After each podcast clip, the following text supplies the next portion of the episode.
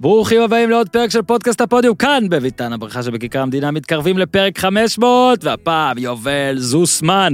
איתנו גם טל פז, הפרק בשיתוף החברים שלנו מסולמייט יצרני מזון איכותי, בריא וטרי עד הבית לכלבים וחתולים. איתי, אני חייב להגיד לך, המעגל מתהדק, הוא, הוא סוגר עלינו, סולמייט סוגרים עלינו. ישבתי היום באיזה בית קפה, מתכונן לפרק, פתאום אני ככה אומר סולמייט שאני צריך לדבר אליהם והכל. מישהו שיושב שולחן לידי, חבר קרוב, אה, מתברר שהכלב שלו קיבל אתמול סולמייט. עכשיו, לא רק זאת, אני קיבלתי אתמול משלוח מסולמייט. איתי, תקשיב, השליח מאזין לפודקאסט. אה, אני מצטער בפני השליח שבדיוק היו צרחות של הילד ושל הכלב בזמן שפתחת את הדלת. זה לא מייצג. בדרך כלל אנחנו יודעים לעשות את הצרחות האלה בערב, כשאף אחד לא שומע. גיל יחזקאל, בעלים של חברת סולמייט, אה, חבר יקר, כשהבין שאוכל מעולה לא חייב להיות יקר, הקים את החברה, אחרי שחקר את השוק הזה, תערוכות בסין, גרמניה, ארצות הברית, נפגש עם יצרנים בעלי מותגים, טכנולוגים של מזון, וטרינרים, והבשורה שאתם כבר בטח מכירים גם בכיס שלכם. עם סולמט תחסכו כ-50% ברמת המזון האיכותי המקבילה בשוק. והפעם אדבר איתכם בקצרה על החטיפים של סולמט. אה, מר יחזקאל, זה שאתה מפנק את וינסנט שלי בחטיף, זה רק יוצר בעיות, כי החטיף טעים לו מדי, ואז יש בלאגן. קיצר, יכול להיות שגם הילד שניסה, עזוב, לא משנה. בקיצור, חטיף זה אוכל לכל דבר, נכון שאתם מקבלים אה, לפעמים אה, חטיף מהחנות, מהחנות חיות שלכם, שאתם מזמינים שק אוכל או סתם קונים מדי פעם חטיפים כדי לפנק את הכלבים. בדקתם פעם איפה החטיף של הכלב מיוצר? בשביל זה אני פה. רוב רובם של החטיפים שנמכרים בישראל מיוצרים בסין עם פיקוח מינימלי ורשימת רכיבים מלאה בדברים שלא הייתם רוצים לתת לילד שלכם לאכול. קיצור, לא בריא, משמין, ולעיתים גם מפוצץ בחומרים כימיים. אחרי שהחבר'ה מסולמייט בדקו את כל העניינים הזה, הם החליטו, ש... כל העניינים האלה, הם החליטו שהכלבים והחתולים שלהם יאכלו רק חטיפים בריאים. איתרו מפעל בקנדה, שאופה את החטיפים ממש כמו שאופים עוגיות בתנור, עם רכיבים טבעיים בלבד, יאללה, איך בא לי לאכול את זה ואני בכלל בן אדם. זה לא משמין, זה לא פוגע בבריאות, עשו טובה לעצמכם ולכלב, כמו שלא הייתם נותנים לילדים שלכם כל יום איזה חטיף גומי, אוקיי? אל תתפשרו על הבריאות של הכלב שלכם.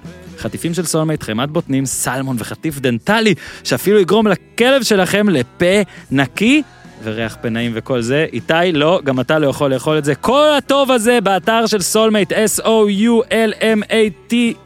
סולמייט, CO.IL.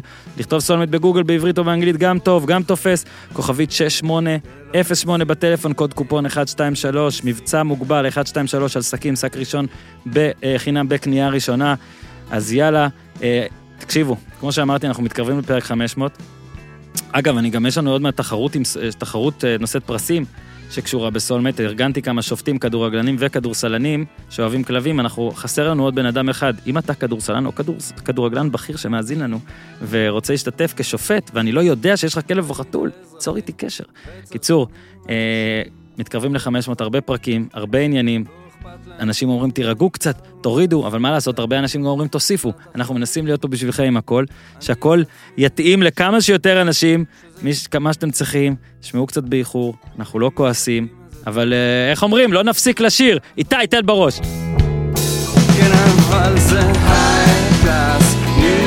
age, extra, extra large, my special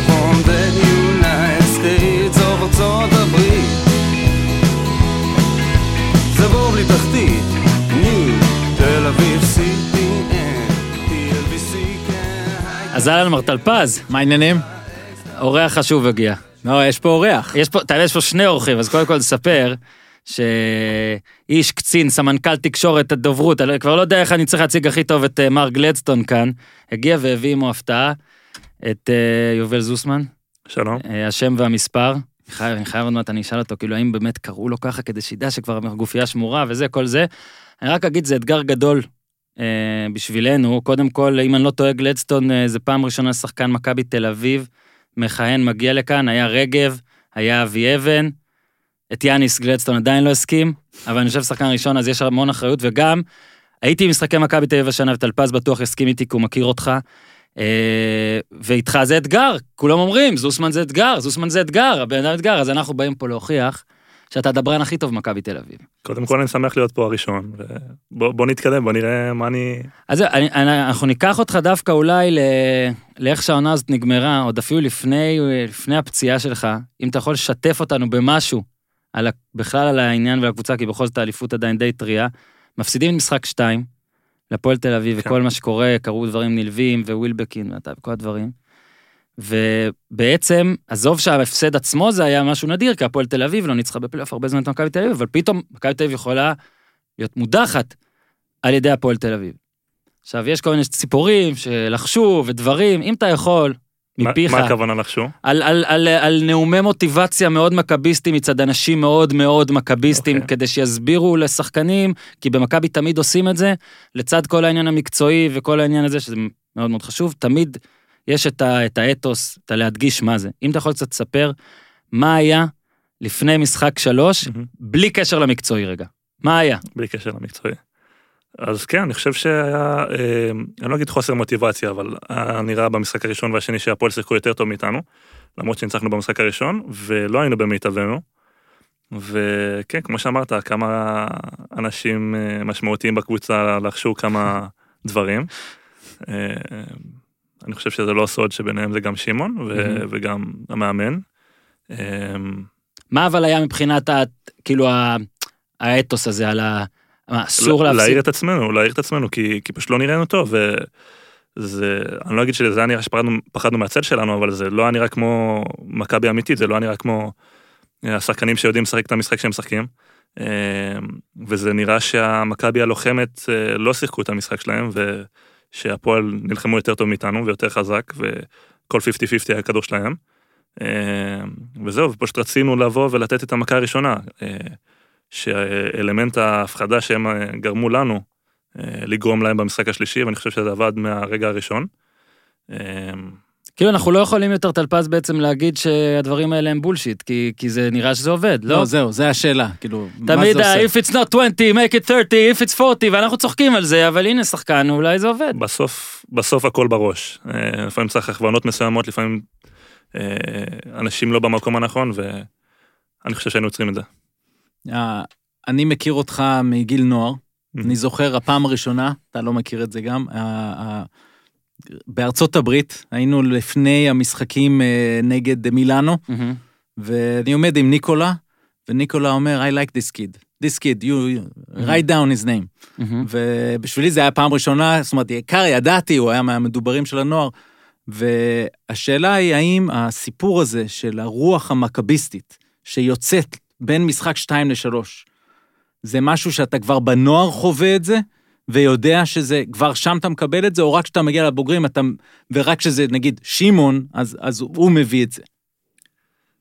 אני חושב שמכבי זה מקום למקצוענות ו- ומקצועיות מקסימום, כאילו, אה, אתה יודע, זה שאיפה למצוינות ולנצח כל משחק, וזה בוער בדם של האנשים שבקבוצה, אה, של המנהלים, של, ה- של היושב ראש מן הסתם, ושל השחקנים, כי השחקנים באים לפה בסוף בשביל לנצח ובשביל לקחת אליפויות וגביעים.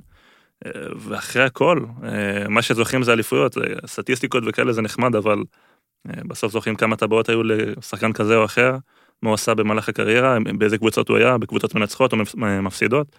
אה, וזהו, ואני רוצה להיות בקבוצות אה, מנצחות, ואין ספק שזה בוער בדם המכבי וברוח המכבית.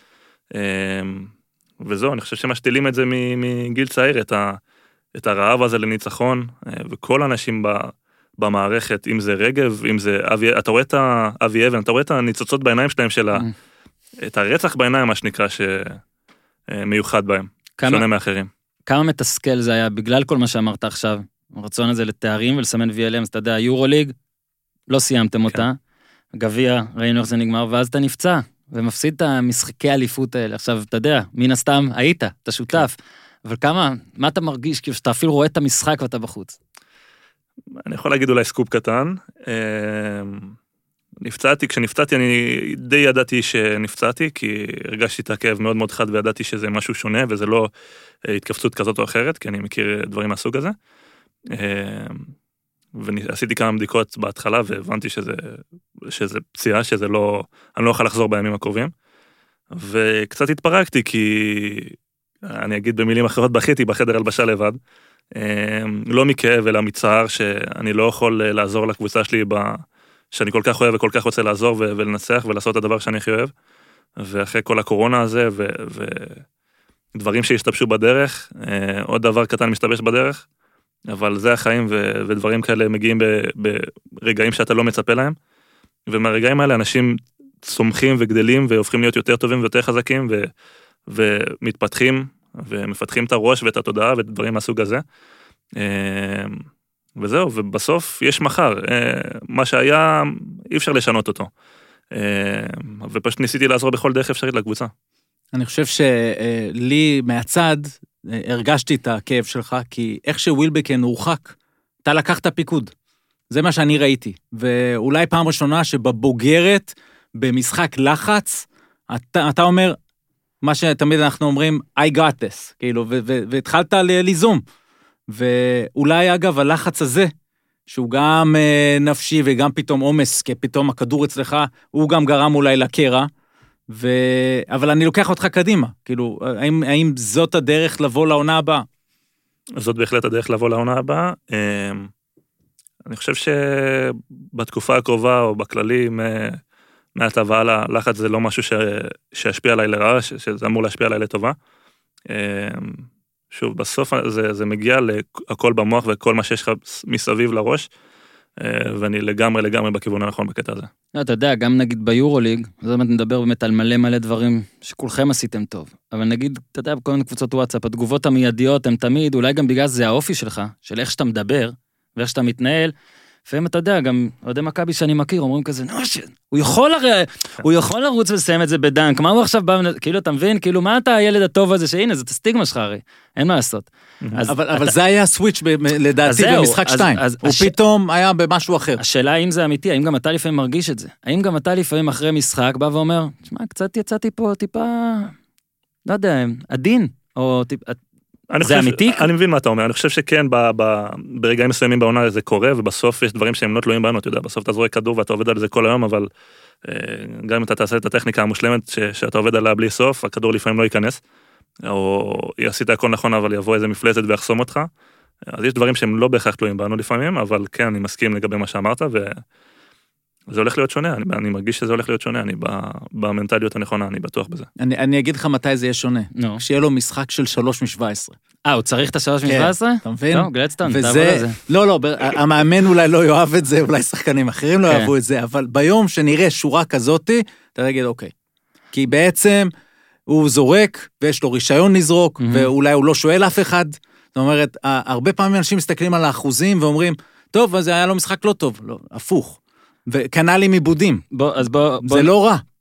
נוסיף לו משקל באמת לכתפיים, כי באמת, אה, אתה יודע, אה, זה כאילו ה prodigies של מכבי, אז נגיד היה כאילו בנדר שבא המערכת ויצא, ועכשיו דני כאילו, כן. ואין ספק שאתה, שאתה, שאתה שם. ואם לא יקרה משהו מפתיע והכל, ואני מאחל לך להגיע ל-NBA, אבל כרגע אנחנו לא רואים, לא יודעים. כרגע באמת יכול להיות שאנחנו עכשיו מדברים עם הפנים של מכבי תל אביב, אתה יודע, אין מה לעשות, להיות ישראלי זה גם עוזר, להיות שחקן טוב זה גם עוזר, הפנים של מכבי תל אביב אולי עשור קדימה. יש לחץ לזה, או אפילו, יש לפעמים שאתה קם בבוקר ומרגיש כבר את הגאווה על זה, כאילו, זה ירד, האסימון ירד.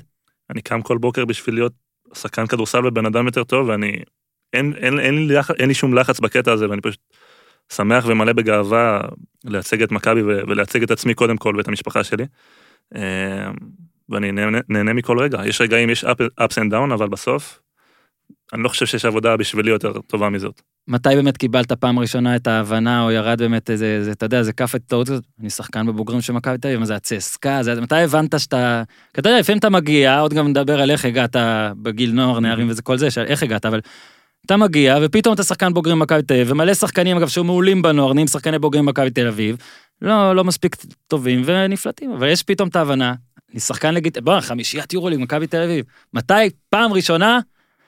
אני חושב שאין לי, אין לי אצבע לשים על אה, מקרה מסוים, אבל כן יש אה, פעם בתקופה מסוימת שאתה חושב, זה אמיתי, ואתה פתאום מסתכל על זה שלפני כמה שנים היית בקבוצת נוער, קבוצת ילדים, והסתכלת על, על הקבוצה הזאת בטלוויזיה, והשחקת, ושאלכס טאיו שיחק בקבוצה בשנה ההיא שמכבי לקחו את היורוליג, אתה מסתכל על זה בין 13, 14, 15 ואתה פתאום משחק איתו בקבוצה ומתקלח איתו ומדבר איתו, כאילו זה דברים שהם אה, ממש לא מובנים מאליהם. ו... אבל החוכמה היא זה לא להסתכל על זה בצורה הזאת, כן, כן יש את הנפילות מתח האלה בקטע הזה, אלא לצמוח מזה, כי אתה לא יכול לחשוב, וואי, אני עכשיו, זה אמיתי מה שקורה פה? זה אמיתי. זה העולם, אתה עכשיו צריך להתקדם קדימה ולהיות טוב כמוהם או יותר טוב מהם. אנחנו נראה לי נדבר קצת באמת על עונת היורוליג או בכלל, אה, לצערכם לא נגמרה, אוקיי, נראה לי לצער כולם, היה כיף אם היורוליג היה, מסתיים, אבל לצער כולם. אם אתה יכול באמת להסביר את מה שהרבה נכשלו, מה כן עבד השנה ביורוליג, מה באמת השתנה? מה השתנה מהשנים שלפני כן? אה, קודם כל, אני חושב שהיה רוח אה, חדשה, אה, אנרגיות חדשות, אנרגיות קצת יותר צעירות. אני חושב שזה בגדול. אה, הגנה לוחמת, אה, לא מוותרים על שום כדור, אה, כמו שהאוהדים אהבו פעם של ה...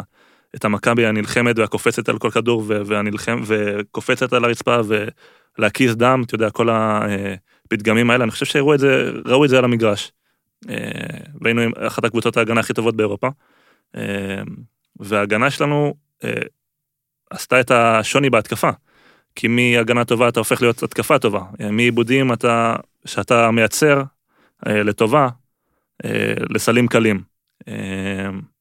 זה הדבר הראשון שיש לי בראש. וגם, אני חושב שמה שאמרתי, הצעירות, אני מרגיש שהרוח הצעירה, דני, אני, סקוטי, טיילר, זה שחקנים מאוד מאוד צעירים יחסית לשחקני יורוליג.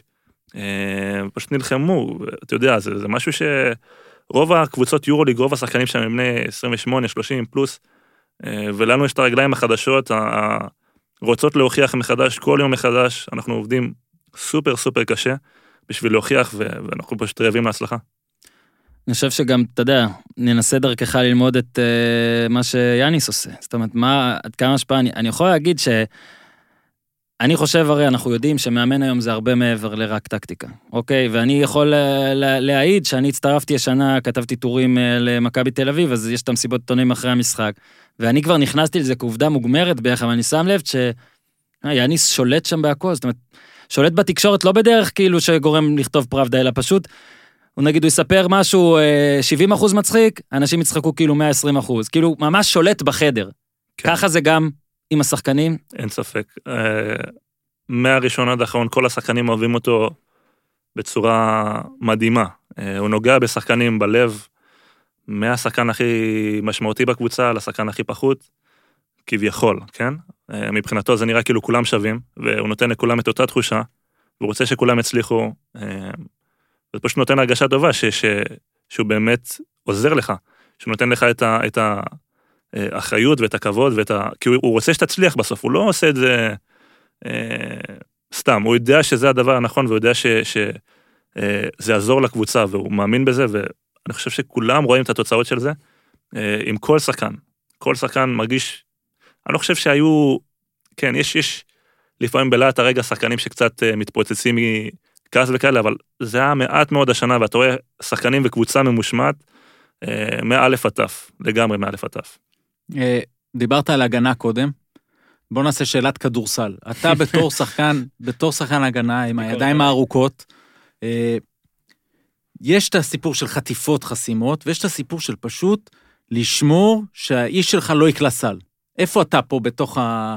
כל, ה, כל הסיפור הזה, ות, ותוסיף גם את אלמנט הנפלד שתמיד היה לו, אני לא יודע כמה יצא לך לראות. שמעתי עליו הרבה. שזה, בפוטבול קוראים לזה סייפטי. זאת אומרת, כן. הוא יושב שם, מנהל את ההגנה ויודע מתי לעזור, ודבר על, על, על האספקט הזה.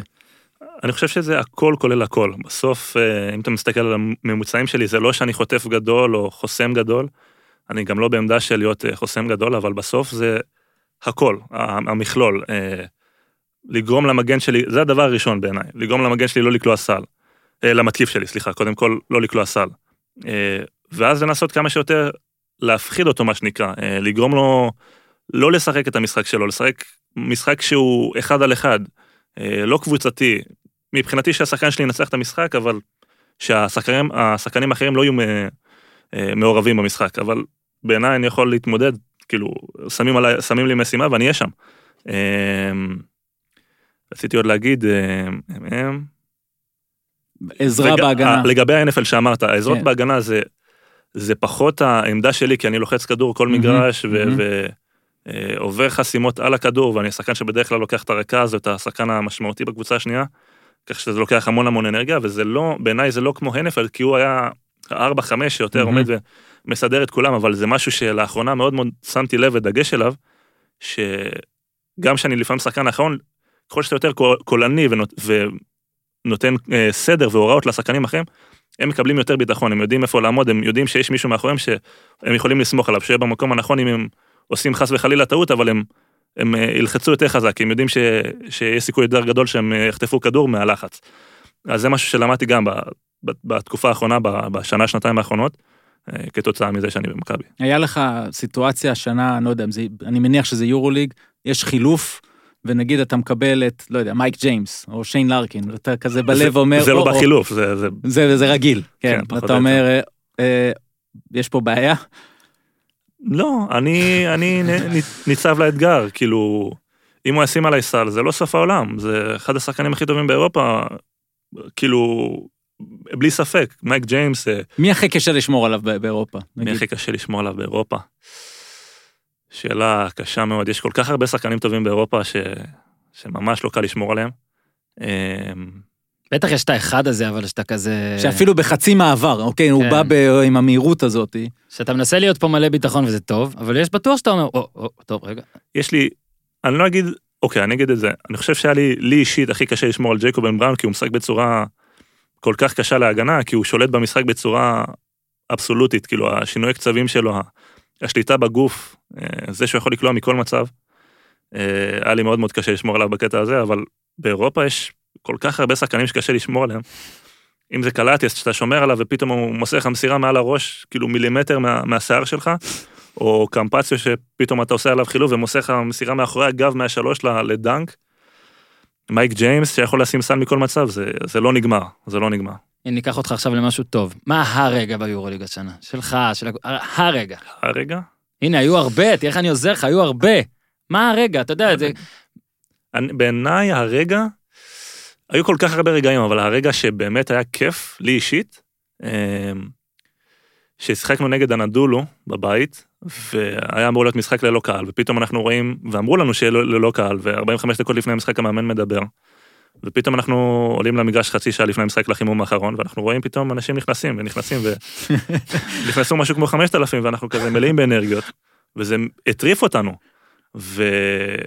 ופשוט פתחנו בצורה מדהימה, והיה לנו כל כך הרבה אנרגיות מהקהל. אה, זה היה מפתיע ומרענן בצורה מדהימה, ואני חושב שזה היה ללא ספק הסיבה שניצחנו. מסכים איתך. ואני נגד תמיד לקחת רק אירועי אנרגיה וקרמה, אבל הייתי. אה, ובאמת היה... זה היה באמת- מיוחד, באמת תקשיב, מיוחד. כל הערב הזה היה הזוי, אוקיי, גלדסטון ואני כמעט נפרדנו, אבל uh, בסופו של דבר באמת זה היה משחק שאפשר לבוא בביקורת על איך קרה שקהל נכנס, אבל לא היה ספק שבגלל זה, וזה היה ניצחון ענק, כן. אגב. על הקבוצה הכי טובה ביורוליג. בוא נתעסק אז בספקולציה. אוקיי. אם אין קורונה, מה קורה עם העונה הזאת של היורוליג? מה ריאלי? מכבי? מה ריאלי? מה ריאלי? קודם כל היינו אה, עולים לפלייאוף, זה בוודאות, כי כבר הפלנו. אה, אני חושב שהיינו מתחרים על הביתיות. אה, בסוף אני מאמין שהיינו פוגשים את צסקה, אה, והביתיות היה מאוד מאוד חשוב בינינו לבינם. מה היה קורה? זה ספקולציות, בעיניי אני לא... אין לי תשובה להגיד לך, אבל אני חושב שהייתה עונה לי אישית, שהייתי במכבי בשלוש שנים האחרונות, הרבה יותר מיוחדת מאחרות, ו... אני יודע, אולי היינו יכולים להגיע הכי רחוק. אני מקווה שזה... כאילו יש את ה... זה לא... זה אם, לא- אם, אם יש דיבור על זה בחדר הלבשה, אין איזה שחקן שאומר, טוב, תקשיבו, אתם מדברים פה שטויות. לא. תמימי כול- דעים שאפשר היה לזכות ביורוליג השנה. כולם האמינו בזה ב... בלב שלם, שיש לנו קבוצה מיוחדת ואנשים מיוחדים, וכולם נרתמו למטרה, כולם כולם נרתמו למטרה הזאת, ו... וידעו שזה מעל, אה, במשחק הזה אני צריך לקלוע 10-15, אנחנו צריכים לנצח את המשחק, זה, זה הבוטום ליין שממנו אנחנו צריכים להתקדם. מבחינת, אתה יודע, אה, הלחזור מההפסקה הזאת. אוקיי, אז היו פה גם, אה, נראה לי כדורסל, כן, היו פה גם כדורסלנים, גם כדורגלנים. אצל כל אחד זה השפיע אחרת. איך, איך זה השפיע עליך ואיך זה השפיע על הקבוצה? איך שמת לב, נגיד, המשחק הראשון, המשחק השני, אחרי החזרה? זאת אומרת, עד כמה זה קשה באמת? אתה כאילו מטפס על הר, מפסיק, צריך כן. פתאום להמשיך בלי, בלי התנופה. משפיע מאוד, כי העונה אה, הופסקה בערך ב-15 במרץ, אם אני לא טועה. אמ, ואז לא היה לנו חודשיים וחצי כדורסל בצורה שלמה. אה, אתה יודע, קצת אימוני כושר ואימונים אחד על אחד, ופתאום מגיעה העונה, וכל מה שעבדת וכל החודשיים האלה ש, ש, שלמדת, והספרים, והווידאוים, והלמידה שלך, ו, ועכשיו הכל מתחיל מסוג של אפס, כי זה לא קבוצה חדשה, אבל אה, אנשים השתפרו, למדו, התקדמו ב, ב, בתקופה הזאת, וזה פשוט היה מדהים ו- וכיף ומרגש, ופשוט אה, מבאס אותי שהעונה הפסקה באמצע. אה, זהו, אתה יודע, זה היה כיף לראות את החברים, והבידוד היה קצת קשה, אני לא אשקר, הרבה, הרבה שחקנים ואנשים בסיטואציות אה, מסוימות שבאו לפה, שהאישה שלהם אה, בהיריון בארצות הברית, או עם הילדים שלהם בארצות הברית והם פה לבד, אה, למקום שהם מכירים, אבל למצב שהם לא היו בו. וזה היה קשה, ובסוף אני חושב שכל הקבוצה, הרגע הכי מאושר ביום היה שבאנו לאולם ובאמת נהנינו לראות אחד את השני, וזה היה משמח, ו... בסוף לקחנו את האליפות, אז זה היה עוד יותר משמח, ובאמת, היה חודש וחצי מדהימים, חודשיים. שאלת, אה, דיברת על הצעירים, ויש את השכבה של היותר ותיקים, שהם כולם, כמעט כולם, אין שחקני NBA ולא אפילו אה, גבול NBA. סטודמאייר כמובן, כספי, טאריק בלק, קווינסי אייסי, דורסי, אנשים לא, לא מבינים שיש לו 100 משחקים ב-NBA. כמה שיחות היו לכם, כמה באמת מהניסיון שלהם אה, יצא לך לקבל וליהנות? זה מדהים, כי הם שחקנים ששיחקו המון המון משחקים ב-NBA, לא שנה ולא שנתיים רובם. אה, עם המון המון ניסיון והמון המון דברים שהם עברו בחיים והמון אחריות ש, שהם גילו במהלך הקריירה שלהם. ופשוט הם העבירו את זה אלינו, אתה יודע, במצבים מסוימים הם פשוט דחפו אותנו בדאונים שהיינו בהם, וזה זה, פשוט כיף, כי אתה יכול ללמוד כל כך הרבה משחקנים כאלה. ו- והם יודעים להרים את המצב רוח של הקבוצה, ו- מיוחד, כי כל אחד הוא מוסיף המון, וכל אחד הוא יודע איפה לגעת במקום הנכון, בזמן הנכון, וזה באמת היה אדיר. מה באמת, הרי אתה יודע, הרבה אמרו לי עליך, כמו שאומר, ב-NBA אתם student of the game, נכון? שהוא כזה לומד את המשחק, אומרת, מאוד חשוב לו. נתת פה נגיד דוגמה על NFL, שמן הסתם כנראה כן חזרת אחורה קצת לראות מה כל אחד עושה. אתה יכול לספר קצת איך אתה לומד? מה, מה, איזה דברים אתה עושה? מה הרוטינה הזאת? כי גם אמרו לי נגיד מאוד הצד המנטלי, וכבר נתת כן. פה כמה התבטאויות על זה. מה, מה, מה אתה עושה כדי ללמוד על המשחק הזה? אה, יש בעיניי שלושה מרכיבים להצלחה של כדורסלן. הפן הראשון זה הפן הפיזי, זה כמו משולש כזה. הפן הפיזי, זה אומר שלעבוד בחדר כושר, להתחזק, אה, לעלות מסה, להשתפר, להיות יותר זריז ברגליים, יותר חזק, מהיר. הפן השני זה מקצועי לעבוד אקסטרה, אה, כדורסל, לעבוד אה, יכולות אישיות, להשתפר בכל מיני דברים קטנים שעבדת עליהם, דברים גדולים, ללמוד מטעויות. והפן הבסיס, שהוא הבסיס ש, שבעיניי הרבה שחקנים גם לא מצליחים איתו, להרים את הקריירה שלהם, זה הבסיס המנטלי, ש, שהוא הכי משמעותי. שבלי בסיס מנטלי קשה מאוד להצליח. כאילו, אתה יכול להיות שחקן הכי טוב כישרונות, אבל תחטיא זריקה שתיים, הכישרונות שלך לא יבואו לידי ביטוי, אבל אתה יכול להיות שחקן ממוצע עם, עם, עם, עם מנטליות מפחידה, ואתה תחטיא ותחטיא, אבל זה לא משנה, יבוא לך אה, משחק של 20 ויבוא לך משחק של 10, ואתה תשמור על, על יציבות מסוימת, ו, וזה הדברים שאני לומד. אה, בנוסף, אני גם אחרי כל משחק מנסה לראות אה, וידאוים של כל המשחק, ללמוד מטעויות, לרשום טעויות, ודברים טובים, כי זה חשוב מאוד ללמוד מטעויות, אבל זה גם חשוב מאוד להסתכל על הדברים הנכונים וליישם אותם עוד ועוד במשחק. אה, ולא רק מהטעויות, כי אתה, כל הזמן, אם רק תסתכל על מה לא ומה לא, אז אה, בעיניי זה לא נכון, בעיניי איך זה... אז הולך? אתה יושב, רואה וידאו, ופשוט עם מחברת, וכותב מה, יש טבלה, פלוס, מינוס, ככה? יש לי טאבלט שאני רואה בו את המשחקים, ובפלאפון אני רושם לי בפתקים אה, דברים חיוביים, דברים שליליים, פשוט מנסה ליישם את זה, בלי קשר אני מנסה לעבוד כמה שיותר חדר כושר ואימונים אישיים, שבעיניי במהלך הקורונה, זה אני חייב חייב לציין, שעם אבי אבן עבדתי במהלך הקורונה, ואני מרגיש גם לפני הקורונה, שהשתפרתי מאוד מאוד בפן של ה... אה, אני לא אגיד לקרוא לזה רכז, אבל לעלות כדור. Mm-hmm. לפני זה הייתי, הרבה אנשים היו אומרים שהייתי גמלוני, אני מסכים עם זה שהייתי, אתה יודע, straight line, כאילו הייתי הולך בקו ישר, לא היה לי שום אה, שינוי קצב, כיוון, ו- וזה משהו שהוא לימד אותי בצורה מדהימה, ויש בזה כל כך הרבה דברים להתפתח, והוא הראה לי רק קצת בינתיים, וזה מדהים. מה מבחינת, אתה יודע, הקטע נגיד, אז כן, יש לך מישהו שאתה רוצה להיות? זאת אומרת, אגב הקטע המנטלי הזה וזה, יש איזה, כשגדלת, מישהו שרצית להיות, ואתה מנסה להיות, מישהו שאתה לומד ממנו עכשיו? אה, מאיזה בחינה? תן לי כאילו... מודל לחיקוי, אפילו לא מצפה שתהיה צנוע פה, מישהו שאתה אומר, וואלה, אני רוצה להיות כמוהו, אני לומד, אני... לא... אין, הוא אליל, מודל לחיקוי. את האמת שאין לי מודל לחיקוי בקטע הזה, אבל יש כל כך הרבה שחקנים ש... אה, אם זה לברון ואם זה כל כך הרבה שחקני NBA שידוע עליהם שהם עושים טוב גם מחוץ למגרש ורוצ... ו... ובני אדם טובים ומנסים לשפר דברים, לקדם את החברה ואת האנושות כולה. בעיניי כדורסל זה משהו שזה הדבר שאני הכי אוהב, אבל באיזשהו שלב בחיים אני מתישהו יפרוש, זה, אני מאוד מקווה שזה לא יקרה בקרוב, אני שומר על זה כמה שיותר שזה לא יקרה בקרוב, אה, אבל בסוף אה, כדורסל זה, זה חלום שמתישהו אה, ייפסק, ואתה צריך גם להיות בן אדם טוב ולזכור את האנשים שהיו איתך לאורך הדרך. ולא להיות אה, מניאק מה שנקרא, אה, לנסות לענות לכמה שיותר אנשים, לנסות, אה, אם מישהו רוצה להצטלם איתך, אולי עכשיו לא בקורונה כי זה קצת אה, מסוכן, אבל במהלך עונה להצטלם איתם, כי, כי בעיניהם אתה המודל לחיקוי שאתה, שאתה נגיד דיברת, כי אה, אני זוכר שהייתי קטן והייתי בא עם אה, חולצה של מספר 8 של אנטוני פארקר, וזו הסיבה שבחרתי מספר 8 שהייתי קטן, והוא היה כאילו האליל שלי, זה, זה העולם שאני הכרתי שהייתי קטן. ומבחינתם תמונה או חתימה או, או כל דבר אחר בסגנון זה מהאליל שלהם כביכול, מהבחור שהם כל כך מריצים, זה יכול להיות יותר משמעותי מכל דבר אחר. הפסקה קצרה, אם יש אנשים שעדיין אין להם ביר בזאר בבית, ביר בזאר המרענן הרשמי של הפודיום והקיץ. מבצעים משלוח בירות קראפט ישראליות לכל מקום בארץ, לא משנה איפה אתם גרים, ללא דמי משלוח, הפרימיום של הבירות, חומרי גלם איכותיים בלבד, בישול בתנאים הטובים ביותר, זה נהדר. תודה רבה לכל אולטרס חתול שמן, סוג הבירה הפייבוריטית עליי כרגע בביר בזאר.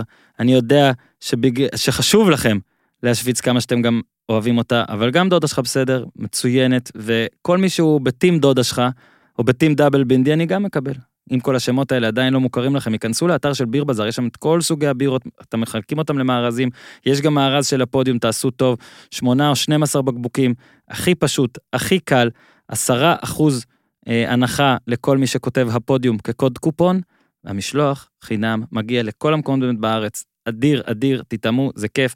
אה, אז ביר בזאר מארזים תעשו טוב, הנחה משלוח חינם, דמיינו שאורי אוזן אמר שנתון ולחיים.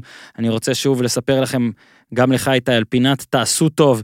אה, שלנו, אנחנו פינה בה אנחנו מפצירים בכם, העסקים הבינוניים, קטנים או צנועים, איך שתרצו לקרוא לזה, שלאו דווקא עכשיו יכולים להתחייב לחוזי פרסום גדולים, אבל כן רוצים לשמע, אנחנו כאן בשבילכם לתת לכם במה, אם מעניין אתכם שגם העסק שלכם יופיע כאן, צרו קשר עם הפודיום בפייסבוק, באינסטגרם או במייל info at הפודיום.co.il, והפעם דיגיטל מיינדס. אני רוצה לספר לכם עליהם, דיגיטל מיינדס, סוכנות לפרסום בדיגיטל, נותנת פתרונות של פרסום בגוגל, פייסבוק, אינסטגרם, לינקדין, אחלה חברות, לא איתי, אתה מכיר את החברות האלה? מכיר? פייסבוק? אממ, מכיר? דיגיטל מיינדס אחראית בין היתר גם על ניהול פרופילים בסושיאל, בניית אתרים ועיצוב גרפיקה. נראה לי ניקח אותם. למה הם? ניסיון, יותר משמונה שנים בתחום, ניהול של יותר מ-500 סוגי לקוחות שונים, יודעים מה עובד ומה פחות, ידע, מכירים כל פלטפורמת פרסום אפשרית, כמו בכדורגל, אסטרטגיה מביאה תוצאות. גם בכדורסל זה ככה יש שאומרים. בזכות השירות, הלקוח מקבל שירות אישי מאיש מקצוע שיודע את התשובות ולא מול נציג שירות, וזה מאוד מאוד פשוט. הלקוחות מבינים מה הם עושים בשבילם. למה? איך? כי מסבירים להם. באמת, כאילו זה שיעור פרטי או קורס פרסום. אה, ניתן לכם דוגמה, רשת חנויות קפה ואתר אונליין למכירת קפה, ספורה הגיעו אל דיגיטל מיינדס במרץ השנה, והשיפור בנתונים החל באופן מיידי, לקחו עליהם את כל קמפייני הפרסום שהגיעו מסוכנות פרסום אחרת, בנו מחדש, התוצאות לא איחרו לבוא עלייה של 130% בהכנסות, 160% גם, כל זה באותו תקציב פרסום בדיוק. בקיצור, לכו פרסמו, לכו תקדמו, חפשו בעברית דיגיטל מיינדס בעברית, כן? ד' י' ג' י' ט' ל', רווח מ' י' י' נ' ד' ס', או בטלפון 050-388-9993, 050-388-9993. 93, וכמובן איתי המאזינים שהגיעו דרך הפודיום יקבלו חבילה הכוללת מחקר שוק, אסטרטגיית פרסום ובניית קמפיינים, כל זה מתנה ציפור קטנה לחשה לי שזה שווה מאות רבות של שקלים מההטבה הזו. אז הנה שוב, אנחנו מפצירים בכם, עסקים שרוצים להישמע, רוצים לקבל במה, אם מעניין אתכם שהעסק שלכם יופיע כאן, צרו קשר עם הפודיום בפייסבוק, אינסטגרם, או במייל, info בחזרה ליובל. Uh, מבחינת, אתה יודע, בוא אולי גם נתת את זה, אז ניתן את זה כבר עכשיו, אבל גדלת כ, כאוהד, ואתה יודע, ב... היית הרי באת מנתניה, נכון? מהמם. ישבת בבית, מה זה היה, הסגר, כדי בכלל לעבור למכבי. עכשיו זה, קודם כל לא- הסגר, לא לא הרבה אנשים יודעים את זה, אז אה, חשוב להגיד את זה. כן, קודם כל הסגר זה מילה של ממש מפעם, אני חושב שכבר אין אותה, נכון? כבר לא, אני לא שומע כמעט, אני לא שומע, כן, עכשיו זה סגר, כן. אבל אם אתה יודע, אה, אני גם מכיר את ה- את העניין הזה קצת, האם אתה יכול קצת לספר, לחזור רגע ל- לראש של הילד ההוא, שאומר, טוב, אני אשב עכשיו איקס זמן, שאיקס זמן זה המון, כן. זה שנה, נכון? חצי הזה? שנה. חצי חצי שנה. שנה לא שחקתי כדורסל. חצי שנה כ... שבטח איימו עליך ואמרו לך, תקשיב, אם אתה לא תשחק חצי שנה, אתה אולי לא תהיה שחקן, ועשית את זה, אז שוט. אז יש אז, אני לא יודע איך זה הולך היום, אבל יש כמה חוקים שבעיניי הם פוגעים בשחקן והם טובים לקבוצות. וזה מה שהוחלט אז, אני, שוב, אני לא יודע מה קורה היום. והשחקתי מכיתה א' עד ט' בנתניה. אה, ואז הושאלתי לאקדמיה לשנה וחצי, ובטורניר פסח, אם אני לא טועה, אבי אבן וניקולה באו לטורניר, היינו נגד מכבי, אני חושב, ועוד קבוצה או שניים, נראה לי הפועל תל אביב גם היו שם. ונתתי טורניר טוב, והם דיברו איתנו, והחלטנו שאנחנו רוצים את זה, ובשביל לעבור מאקדמיה או מכל קבוצה לקבוצה אחרת, זה או שאתה קונה, לפי מה שאני זוכר, זה או שאתה קונה את הכרטיס שחקן שלך, או שנכנס להסגר חצי שנה, ואז אתה מקבל אותו באופן אוטומטי. ותוך כדי שנה, אה, באמצע כיתה י"א, כשאני לומד בשפיים וחי בווינגייט עם החברים שלי Mm. שנה וחצי, אה, שאני כל יום איתם אה, מיום שבת בערב עד חמישי בצהריים, כל היום, כל יום איתם. פשוט החלטתי שאני מפסיק את זה, ועברתי בית ספר לבית ספר שרת בנתניה באמצע י"א, עד סוף י"א, כדי לסיים את החצי שנה הזאתי, וקיבלתי את הכרטיס בסוף, היו כל מיני בירוקרטיות כאלה ואחרות שאני לא אה, ארחיב יותר מדי, ובכיתה י"ב, שוב, עברתי לתיכון חדש ב- בתל אביב, אה, עוד, עוד, זה לא סקופ, זה עוד איזה משהו קטן. אה, עברתי חמישה בתי ספר. בתיכון רק בשביל החלום הזה, אה, ובסוף הוא, הוא השתלם ומשתלם. שוב, ושהייתה את ההצעה ממכבי, אני לא חושב שחשבנו יותר מדי, פשוט... אני, אני חושב שזה העניין של כמה ימים, ובתור ילד קטן אתה כזה, מה קורה פה, הם באמת מציעים לי את הזה. והיה שם כל מיני דברים של הקבוצה הבוגרת, של לשחק ככה וככה דקות, שבבוא היום, אם, אם יגיע בכלל, ואנחנו הסתכלנו על זה בקטע של מה הולך פה, כאילו, הם מדברים על דקות במכבי הבוגרת, ולא הייתי במקום הזה בכלל, הייתי בהלם שזה, שזה היה. אה, אני חושב שבגיל 19 היה רשום שם, זה סקופ קטן, אני לא יודע אם מותר או לא, אבל זה משהו שמעניין לדעת, שאני אשחק 7 דקות, נראה לי, בליגת העל, או 10 דקות, או משהו בסגנון הזה, בליגת העל. ואני בן בגיל 19 זה שנה ראשונה בצבא, אחרי שנה אחרי שאתה מסיים את הנוער. ומעטים השחקנים שמקבלים את הדקות האלה, מהמם.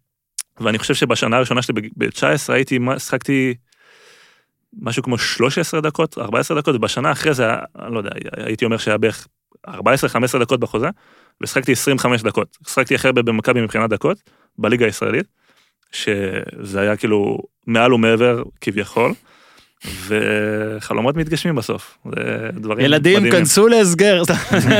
לא, לא, זה סיפור אה, מפורסם, זאת אומרת, בארץ, הנושא הזה, זאת אומרת, זו כן. בעיה ידועה כן, של איך ה- הקבוצות רוצות להגן על, על זה שהן משקיעות. ומי יש לו את האומץ להמר על? עצמו, ובגיל נכון. כזה, אגב, פן שלא סיפרת, תשתף אותנו רק, תכניס אותנו לעולם הזה של ילד, שכל החיים שלו זה כדורסל, ועכשיו אתה צריך חצי שנה לא לשחק כדורסל. קשה, זה לא קל, לא שחקתי בקבוצה. אה, התאמנתי לבד בצורה... אה, אני, אני אגיד שחווה, אני אגיד שאני מצטער על החצי שנה הזאת שלא עבדתי יותר עם אה, מאמן אישי שהיה איתי, אה, אבל ניסיתי 4-5 פעמים בשבוע לבוא לבית ספר, כי למדתי בשרת, אה, אז לבוא לאולם אה, לפני היום, אחרי היום, אחרי שנגמר לי הלימודים, ופשוט מכדרר וזורק וכאלה. אה, קצת צר לי על, ה, על הזמן הזה, זה, זה הבאסה הכי גדולה שלי מה, מהקריירה הקצרה שלי כביכול. אה, אבל בסוף זה היה למטרה יותר נעלה, שבסוף אה, לגמרי לגמרי הצדיקה את עצמה. טלפז, צריך להיכנס להסגר, יש לך שאלה אחרונה לפני שאתה נכנס, או שאתה... לא, אני צריך שתיפרד ממני, כן. זהו, אז- אתה נכנס... עבודה, עבודה, אתה נכנס להסגר, תודה כן. רבה טלפז. בכיף, בכיף. אה, מר זוסמן ויובל, נשאר איתנו עוד יובל, קצת. אני- תזכור את השלוש מ-17 הזה. זאת אומרת, תנסה שזה יהיה 10 מ-17, כן? כן. אבל אם צריך תחתיות תגיד שבע, בסוף, אחרי כל זה, עוד- כל עוד זה זריקות טובות ונכונות, יאללה. ברעיון שאחרי, תגיד, יש לי אישור. בסדר גמור, תודה, פשוט-. פשוט תצא, טלפז, אנחנו מרשים לך. אני רוצה לקחת אותך רגע, באמת, נגעתם בשמות של אה, ותיקים שפה והכל. אם אתה יכול קצת להסביר על המשמעות של כספי, דווקא בעונה כזאת, כל כך קשה, בריאותית, בוא נגיד, שיהיה בריא, כן, כל כך קשה מבחינת פציע- פציעה והכל. אה, עד כמה זה עזר לכם, לחבר'ה שרוצים לגדול, חולמים NBA? עד כמה, מה, מה, מה הוא מלמד אתכם? איך זה, איך זה איתו? קודם כל ש... שיהיה בריא, זה דבר ראשון, ושיחזור מהפציעה שלו, כי אה, אנחנו מתגעגעים אליו. כן. אה, אני אחלק את זה לשתיים. אה, לפני שהוא נפצע, הוא היה איתנו על בסיס יומיומי ולמדנו ממנו המון, בעיקר אני ודני, ש... שניסינו לקחת כמה שיותר עצות, ו... ו... אה, הוא תמיד ידע איפה להיות במקומות הנכונים, ואמר לנו איפה להיות ואיפה לעמוד, ולהיות מוכנים במקומות ספציפיים. אחרי שהוא נפצע, קצת פחות היה, יצא לנו לדבר איתו, אה, כי הוא היה יותר בטיפולים וכאלה, ו- ואנחנו היינו על המגרש. אבל רק עצם העובדה שהוא שם, אתה יודע, זה נותן לך ביטחון, ש... ש... ששחקן שכזה, שחקן אה, עד עכשיו, השחקן הישראלי אולי הכי גדול בכל הזמנים מבחינת אה, מה שהוא עשה, כנראה שהוא הכי גדול בכל הזמנים, כאילו, מהמם. לגבי ה-NBA. אה, פשוט שם, ו- ו- והוא היה במקומות האלה והוא יודע מה, מה נכון ומה לא נכון, ואני בטוח ששנה הבאה נלמד עוד, אני לפחות, דני, אני, דני לא ילמד ממנו במכבי, אולי כן. ב- בסקייפ.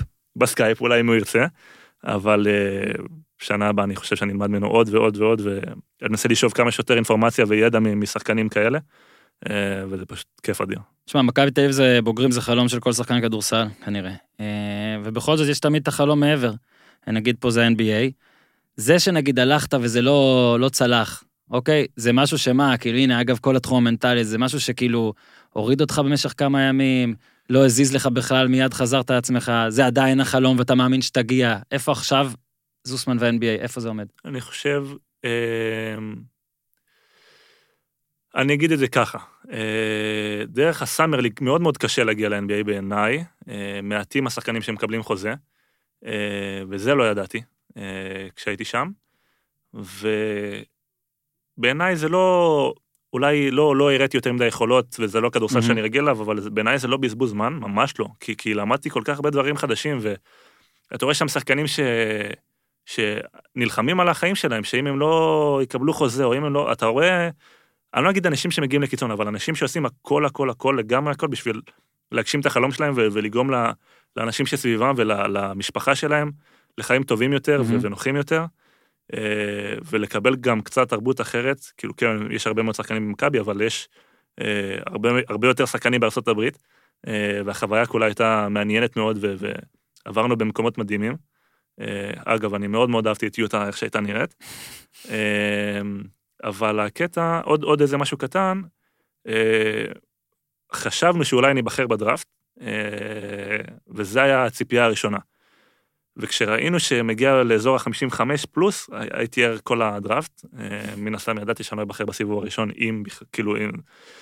ידעתי שאני לא אבחר בסיבוב הראשון, אם אני אבחר זה יקרה בסיבוב השני, זה, זה הכוונה.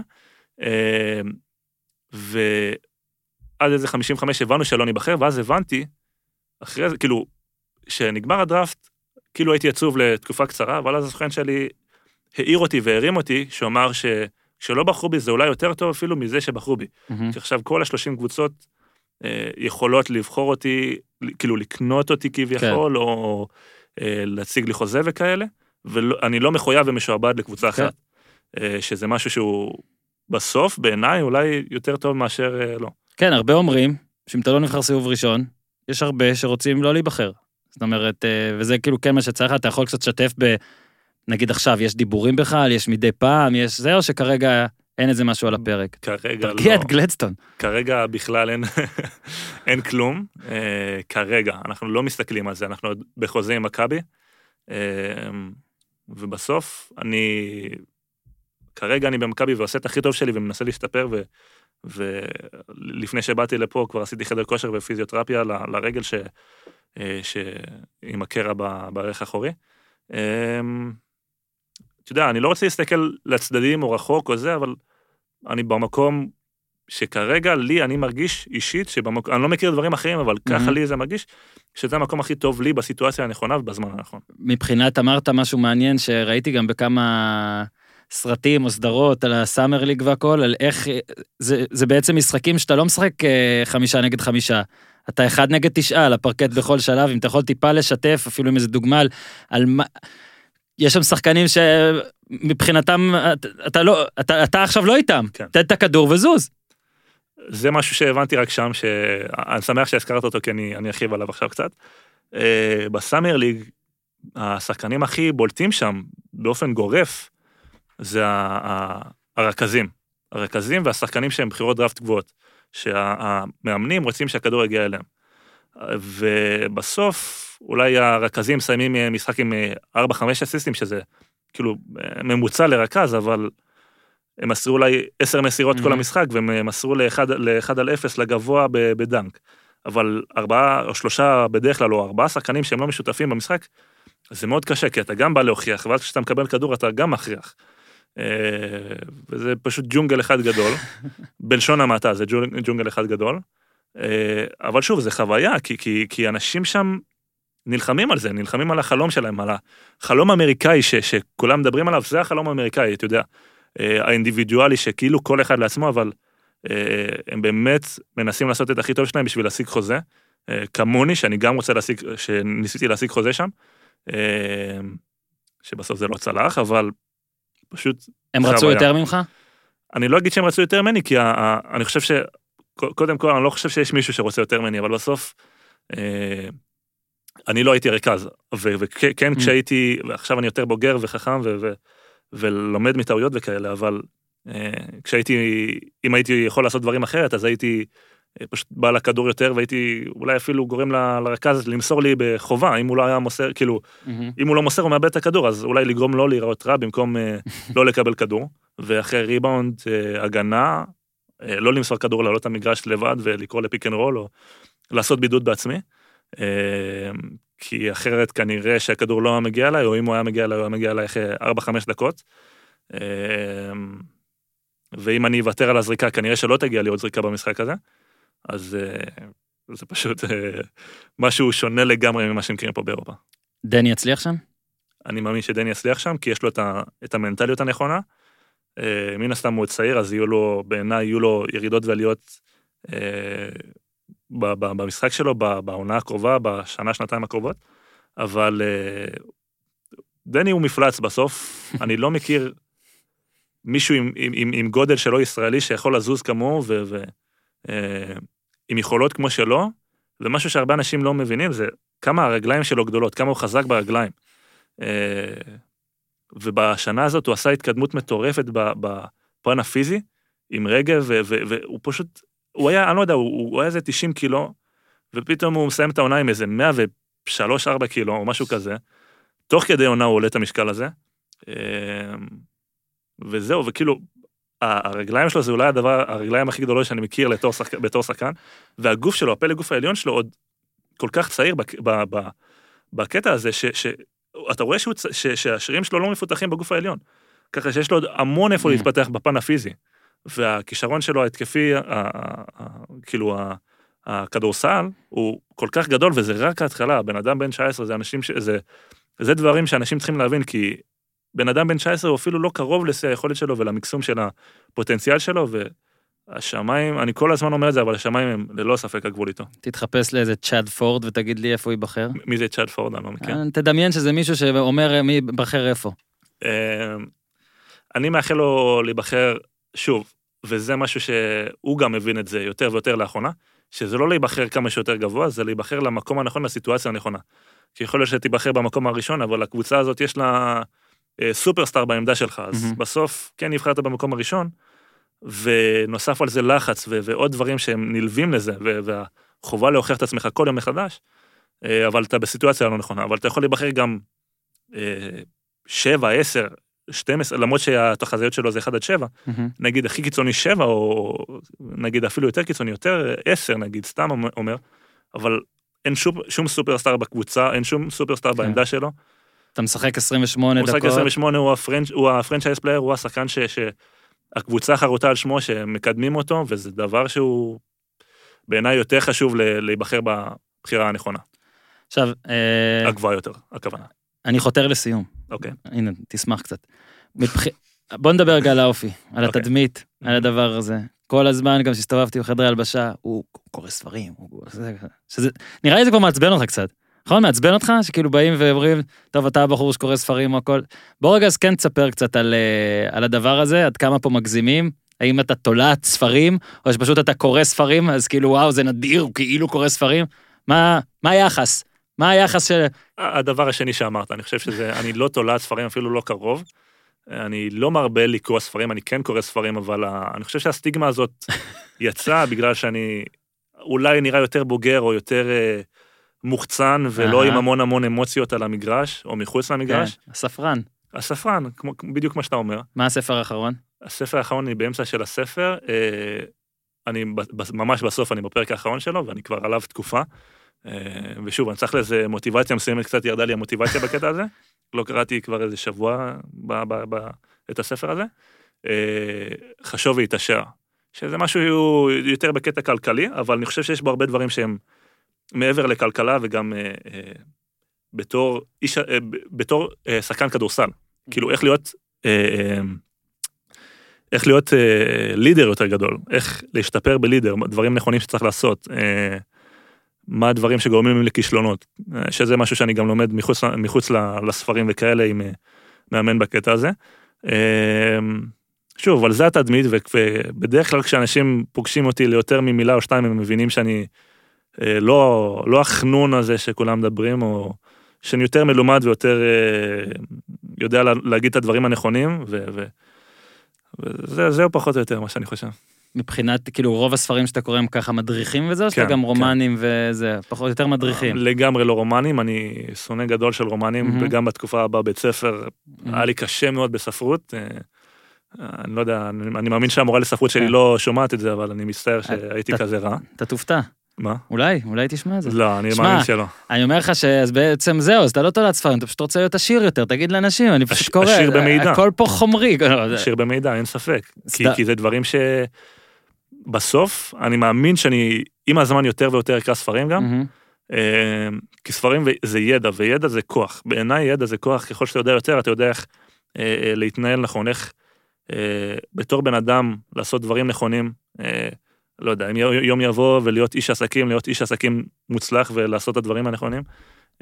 ופשוט לא- להיות עם המנטליות הנכונה ו, ו, ולא להיות ה... שוב, זה בסוף מתחבר גם לקטע של ה- המניאק, האסול שאני מתכוון אליו, ש... ש אה, אה, להיות רק שחקן כדורסל, ובסוף... אבל יש מינון, לא יש מינון ש- שכאילו טוב להיות רע, לא? קצת. טוב להיות רע, אבל בסוף אה, אנשים צריכים לדעת מה הערך האמיתי שלהם ומה... ו- ולהשתפר. הם לא יכולים... התקופה הזאת של להיות כדורסלן היא, היא חמודה, אבל בסוף יש נפילות, ואם אתה לא יודע איך... או, או ירידות וכאלה, ואם אתה לא יודע איך לבוא אליהם בגישה הנכונה ולקרוא ספרים כביכול, ולקדם אותך בקטע של ה- מה לעשות כשצריך, אני חושב שיהיה לך בעיה מסוימת. נגיד ליאניס הייתה מתישהו בעיה עם ה... עם כאילו, הוא, היה, הוא רצה שתהיה רע יותר? הוא אמר לך, אני רוצה שתהיה, כאילו... אין ספק, אה, היה לנו שיחה שתיים לפחות בקטע הזה, אה, וזה לא בקטע של להיות רע יותר, זה בקטע של אה, להגיד לי שהוא סומך עליי, והוא סומך עליי בקטע של... הוא, הוא רואה את היכולות שלי, הוא רואה כמה אני עובד קשה אחרי אימון, לפני אימון, חדר כושר, אני עושה את כל הדברים אקסטרה, אקסטרה, אקסטרה, ו, ולפעמים על המגרש זה נראה שאני לא מביא את זה. אה, הוא פשוט רצה לה, לה- להראות לי ש, ש, שהוא סומך עליי ורוצה להביא לי את ה... כאילו, הוא לא רוצה להביא לי יותר את הביטחון, כי הוא יודע כמה, כמה ביטחון הוא נותן בי. כאילו, זה, זה רק עכשיו איתי. זה מה אני מראה אה, בחוץ. מהמם. אה, ולא להסס ולא לחשוב, פשוט... אתה עובד על זה כל כך הרבה, אתה לוקח את הזריקה הזאת, אתה, אתה עושה את התנועה הזאת כל כך הרבה, אתה שומר כל כך טוב, אתה אה, נלחם, כל דבר אפשרי. תראה את זה על המגרש. תראה את זה על המגרש, ת, תראה את הקבלות שלך על כל העבודה הקשה, תראה את זה כאילו, מה, מה אתה באמת שווה. אז אגב, אגב, באמת האופי הזה והתדמית ומה שאתה כן יודע, מה, מה הרגע הכי עצבני שהיה לך בקריירה די קצרה? וואו. היה כזה? משהו, משהו שאני, אם אני עכשיו תראה לי קטע של זה ויש את זה ביוטיוב, אני אגיד בואנה, זה לא, זה לא מי שישב מולי. את האמת שאני לא יודע. איבדת את זה? התקלת אותי, ברור לי שהתק- שאיבדתי את זה מתישהו בקריירה שלי. אין, אין שחקן מושלם בקטע הזה, וגם אסור שיהיה מושלם, כי... ברור, לא כגנאי, סתם אני שואל אם יש קטע שאני יכול לראות שאתה צורח על מאמן, או לא, עונה, או או או משהו... מנער שחקן וכאילו, או עומד להיות מכות. מתישהו היית קצת? לצרוח על מאמן או, או דברים כאלה זה משהו שאני... אין צ'אנס. אני אנסה קודם כל שלא יקרה לעולם, אני לא כן. יכול להגיד שאין צ'אנס, כי לפעמים יש אמוציות כן, שהן כן, מעבר כן. לזה. אה, זה דברים שאני גם לא מאמין בהם, אבל אם אתה, אם, אם יש לך ולהראות לי, אז אני אשמח לראות. אני, שמע, אני לרוב עושה אני תחקירים לא- טובים, פה בטח- נכשלתי, בטח- אין לי. בטח יש לאנשים שכנראה רואים את הפודקאסט איזה כן, רגע אגב, ספציפי, מי אני אשמח שמאזין, לי. יש פה הרבה אוהדי, אני יודע שיש אוהדי מכבי תל אביב כדורסל חזקים פה, ואתם תמיד מוצאים דברים אדירים, אז בבקשה למצוא רגע שבו זוסמן איבד את זה. שאלה- ולשלוח לי גם. ולשלוח גם לו. שאלה אחרונה, אה, אמרו לי לשאול אותך. רוטינות של לפני משחק, אמרו לי זה מעניין, מה הרוטינות? מה אתה עושה תמיד קבוע? מה אותו דבר? כל שחקן וה... והרוטינה שלו. אה, לפני משחק. מגיע, אם זה משחק בית, שוב, משחק חוץ, זה מגיעים כולם באוטובוס. משחק בית, אני מנסה להגיע שעתיים לפני משחק. אה, ויש הבדל בעיניי מסוים ומשמעותי בין רוטינות לאמונות טפלות. מהמם. אמונות טפלות בעיניי זה מראה על חוסר אה, ביטחון ועל פחד מסוים, ורוטינות זה דרך קבועה, כאילו, נגיד אם אני עושה טפו טפו טפו על כל דבר, או, או מסתכל לשם, או עושה כל מיני תנועות עם הידיים או עם הראש, זה לא רוטינה, זה איזשהו אמונה תפלה שאם אני לא אעשה את זה אז משהו יקרה. אה, ו, ורות, ורוטינה זה משהו שאתה עושה על בסיס קבוע, אה, כ, כ, כדרך שבסוף בסוף היום אתה תעשה את הדברים שאתה רגיל אליהם. אתה מבין, אתה עושה את אותו דבר קבוע, אתה יודע מה לעשות ברגע הנכון ש, שצריך את זה. אז אני מנסה להגיע שעתיים לפני משחק, אה, לעלות בערך בשעה 45, שעה 40 לפני המשחק, אני עושה את הרוטינה הקבועה שלי של הזריקות. מתחיל קרוב לסל, תמיד מתחיל קרוב לסל, מסיים את זה, עושה מתיחות, מסיים מתיחות, עושה כדרור, מסיים כדרור, עושה זריקות, פלוטרים, עונשין, מסיים, מביא כיפים ל- למביא- מביאי ריבאונד, אה, ואז בדרך כלל זה יוצא באזור השעה, 50 דקות לפני משחק, זה תמיד אותו דבר? תמיד אותו דבר. משחק בית תמיד אותו דבר, משחק חוץ. אה, בדרך כלל אני גם עולה ראשון, שני, שלישי מקסימום. אה, משחק חוץ אני בדרך כלל עולה שני, כי אני ממהר מאוד לעלות אה, כמה שיותר מוקדם בשביל אה, לקחת עוד כמה זריקות, ש- ש- שיביאו לי עוד כמה זריקות. אה, זהו, שוב, בעיניי רוטינות זה מאוד מאוד חשוב. לא אמונות טפלות, אני חוזר על זה. טוב, אנחנו צריכים לסיים. לצערי, גלדסטון תזכור שבחוזה בינינו, פעם באה שהוא בא זה לשעה וחצי. פלוס, אני מקווה שהספקנו לשאול את כל הדברים החשובים, ולאוהדי מכבי שאומרים, למה לא שאלתם את זה? אני מתנצל, אבל פעם באה יותר זמן, ונרצה ונספק את כולם. תודה רבה לך, מר זוסמן, שהיה המון המון בהצלחה, נהניתי מאוד. עד כאן להפעם, תודה גם לגלדסטון, תעשו טוב.